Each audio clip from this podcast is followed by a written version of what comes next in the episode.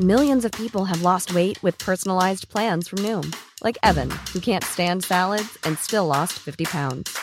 Salads generally for most people are the easy button, right? For me, that wasn't an option. I never really was a salad guy. That's just not who I am. But Noom worked for me. Get your personalized plan today at Noom.com. Real Noom user compensated to provide their story. In 4 weeks, the typical Noom user can expect to lose 1 to 2 pounds per week. Individual results may vary.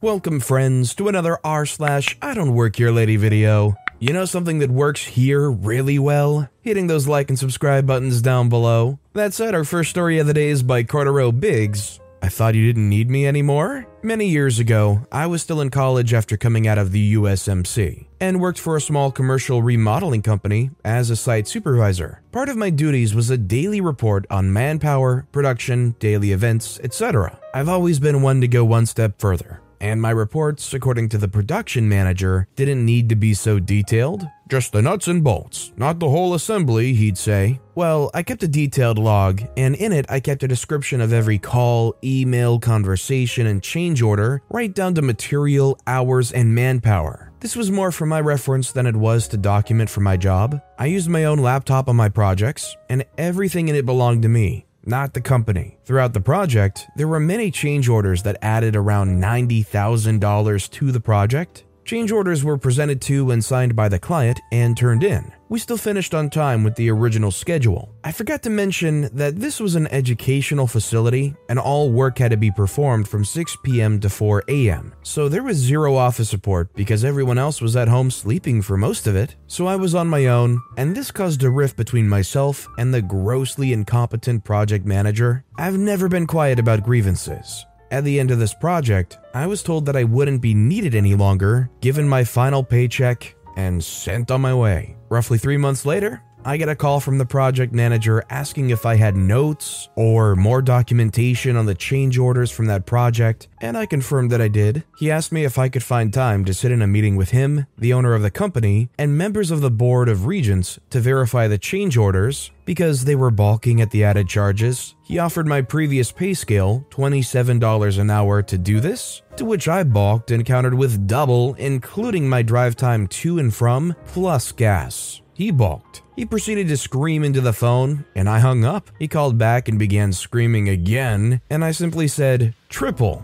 and hung up. He called back again and told me that he knew who I was working for and would make sure he got me fired. I was doing piecework framing and drywall on my own. I worked for me. LSS, the owner called and talked to me. We agreed on a fair price, and that the project manager wouldn't be involved whatsoever with the meeting. I didn't want to see or hear him. He agreed, told me the date of the meeting, and agreed to send over a contract, but never did. I didn't answer any of the many calls that came in on the day of the meeting. Still don't know if they worked it out, but I know that project manager left shortly after, and the owner is a superintendent for one of our competitors. If a company comes up to you and basically says, you're redundant, you're out, go home after you finish this work, are you going to take everything home with you? And if they come crying back, asking for some of that info you took with you, would you ask for double your salary for the time elapsed, triple it, maybe just one big lump sum like, give me $500? Or would you rather just give them the total cold shoulder and let them just kind of flounder? Let me know what you would do in the comments down below. Our next story is by Rolled Ankles.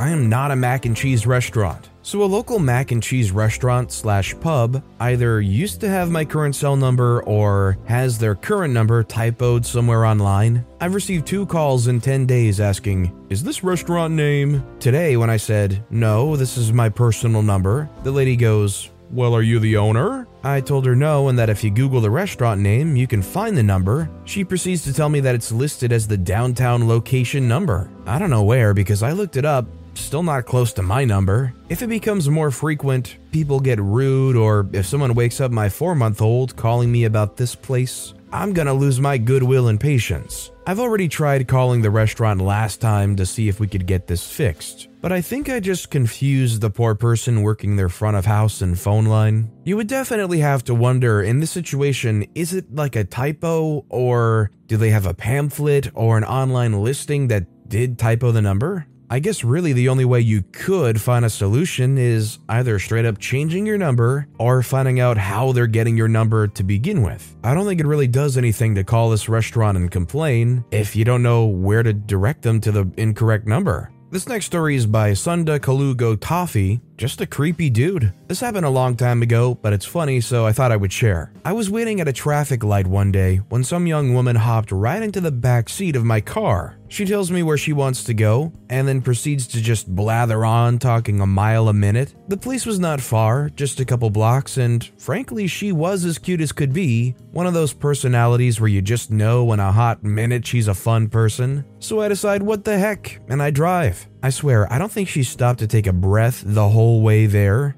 I'm not even sure what she was talking about, but it was fun listening. As we got close, I even slowed down some so I could be sure to hear her whole story. I stopped. As she got out, she asked me how much it was. I smiled and said, "Oh, I'm not an Uber. I'm just some creepy dude whose car you jumped into." Suddenly, she had nothing to say. Her face turned red as her hair. I said, "Have a nice day," and drove off. Well, that's definitely one of those memories that, late at night, laying in the bed, staring at the ceiling, you think about the time you accidentally jumped in a total stranger's car and they took off driving. At least it wasn't a bad thing for the random stranger. Plus, they got a free trip out of it, so that's pretty nice, right? Our next story is by AutoDoge Kevin. Foreigner racist Karen and her kid thought I'm an employee just because I'm an Asian guy in Bali. This happened about 2 weeks ago, before the new year, I think 26 or 27 December, when I was on vacation in Bali. Before you guys ask, I'm a Chinese descent Indonesian guy from Jakarta, the capital of Indonesia.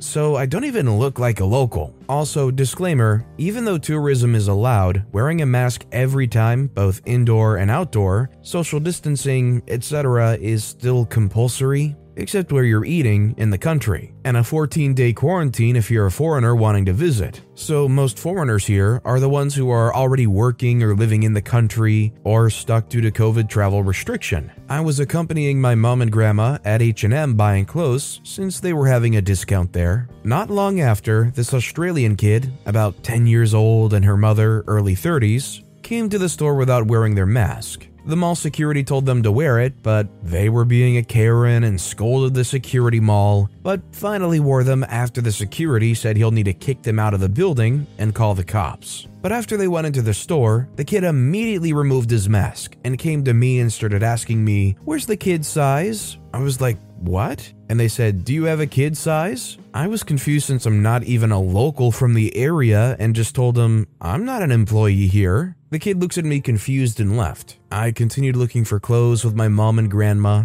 Not long after, about 2 minutes later, the kid came back with his mom, and she was kinda pissed and asked me with a little high-pitched noise and asking again, "Do you have a kid-sized t-shirt for my son? You're an employee here and you should help your customer." I was like, "Ma'am, I don't work here, I'm a local tourist. The employees are the ones wearing a black shirt with black pants." And then she just said, "Whatever, I thought because you're Asian you're an employee," and goes away to the cashier to ask for people who work at the shop. I'm wearing a Martini Porsche polo shirt at the time, and the employees were wearing black shirts, pants, and formal shoes. And then when my mom finished and I paid at the cashier, I asked about the foreigner kid and lady there. It turns out the cashier is the manager of the place and told me he's sorry for the incident because they don't have enough employees to serve all the customers at once due to COVID cutting spending because the lockdown didn't allow foreign tourists and it hurt the local economy. And he said the foreigner lady and her kid was an Australian who came to Bali shortly before the lockdown and couldn't get home. Quite funny when I already said I'm not an employee and wear different clothes than the employees, that I still need to serve them because I'm a local, according to that lady,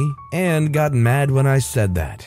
I don't know if I'm just expecting too much, but it kind of surprises me that people from places like Australia or other countries that even make the trip to visit a place like Bali end up being so uncompromisingly racist. I guess I just feel like if you're going to make a trip to some place that's very much not a nearby trip, I know Bali isn't like crazy far from Australia or anything, but you'd think they'd have a little bit more respect for the people of the area. This next story is by BMY Solo 17. I wasted a Karen's time and maybe broke her brain. So this happened last Thursday. I was at Home Depot getting jumper cables. I was wearing a blue shirt, so no idea why this Karen thought I worked there, but hours is not the reason why. I'm looking around for jumper cables, my brain kind of in low power mode, when I hear, "Tell me where the fuses are." I do a half turn and say, what? This woman about mid-50s yells at me, "Speak English, you insert Mexican slur here." Keep in mind, I'm white, like super white, but ours is not the reason why. So I admit to having some voice acting skills and a twisted sense of humor. So I answered her in a Mexican accent that was maybe one step above Speedy Gonzalez. In my defense, I didn't have time to prepare a better voice. I say, "Oh, sorry," and then in Spanish, "eat my eggplant," and back in English, "How can I help you?"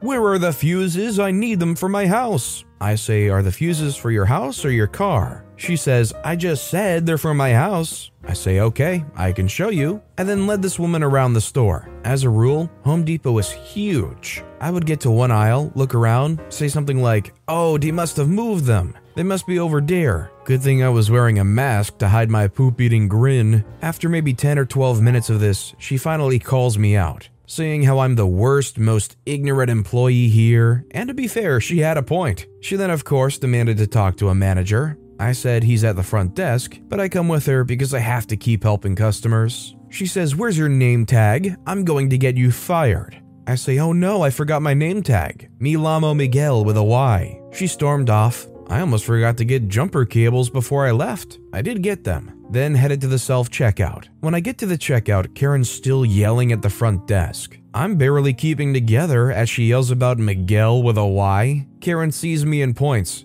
"That's him, Miguel with a Y, fire him now." Then the best part, the manager starts to reprimand me. I mean, how bad is the employee turnover that he doesn't know someone does not work there? I then answer in my normal flat Midwest white guy voice, "Sorry, what's this about? I don't work here and just came in for jumper cables." The manager looks confused, didn't really say anything. Her brain just kinda stopped, I guess. Karen hears my voice, starts screaming not even real words, did an angry Karen dance. I managed to not bust out laughing, which I think means I should get an Oscar or something. I buy the cables, say to no one really, "Wow, this never happens at Lowe's," and walk out. I'm just imagining this Karen hearing OP break out their Midwest white guy voice and putting on a look like somebody's finally unplugged them from the Matrix. All they see is a twisted reality of what they thought was real, and then just starts screaming Karen sounds and flailing around like a chicken. This next story is by Fantastic Claim 2432. I don't work here. Good ending. There's this Adidas outlet that's pretty close to my house. I used to get a lot of my soccer gear there and just look around for any good deals, but since it was pretty small, anything was usually already gone or not in my size. Anyways, the store gets pretty busy around the holidays since that's when all the good sales happen. Obviously, I and many others go into the outlet trying to buy some clothes. The sale at that time was 50% off the whole store, but a lot of the items on the wall aren't included for the discounts normally. So I double-checked with one of the employees if the items on the wall were on sale, and they said yes. Honestly, that was like music to my ears. So I'm just looking around for a present with some soccer gear in my hands when I get a light tap on my shoulder, and I hear a faint, "Excuse me?" I turn around and see a man and his friend looking at me, and they ask me if everything on the wall was on sale. So I respond with, "Yeah, everything on the wall's on sale, but you should probably double check with an employee." And unsurprisingly, they acted like an actual human being, just surprised and slightly embarrassed that they were wrong about me being an employee. They apologized and left. No, "I'm gonna get your manager" shenanigans or threatening to get me fired. I don't know why I get mistaken for being an employee. I don't even wear Adidas that often, but I guess I just seem like I work there since it's happened 4 or 5 times since then. But I usually just tell them I don't work here and they go find an actual one. Honestly, I should probably just work there so I can actually make money if I do end up helping some of the other customers out. Hey, maybe walk right up to the cashier and say, "I'd like the employee discount, please." What do you gotta lose? Apparently everybody thinks you work there. And our final story of the day is by DiveKiteKat, mistaken as Borders employee despite sitting down and reading. I was reading a book on a bench in Borders bookstore in my all-black restaurant uniform. Some lady interrupted me with attitude to tell me some young man had asked me a question, and I wasn't listening. I look over at the man as the snotty woman looks on. He asks me where such and such book is. I realize what's going on and tell him, I don't work here. Give the lady a scathing look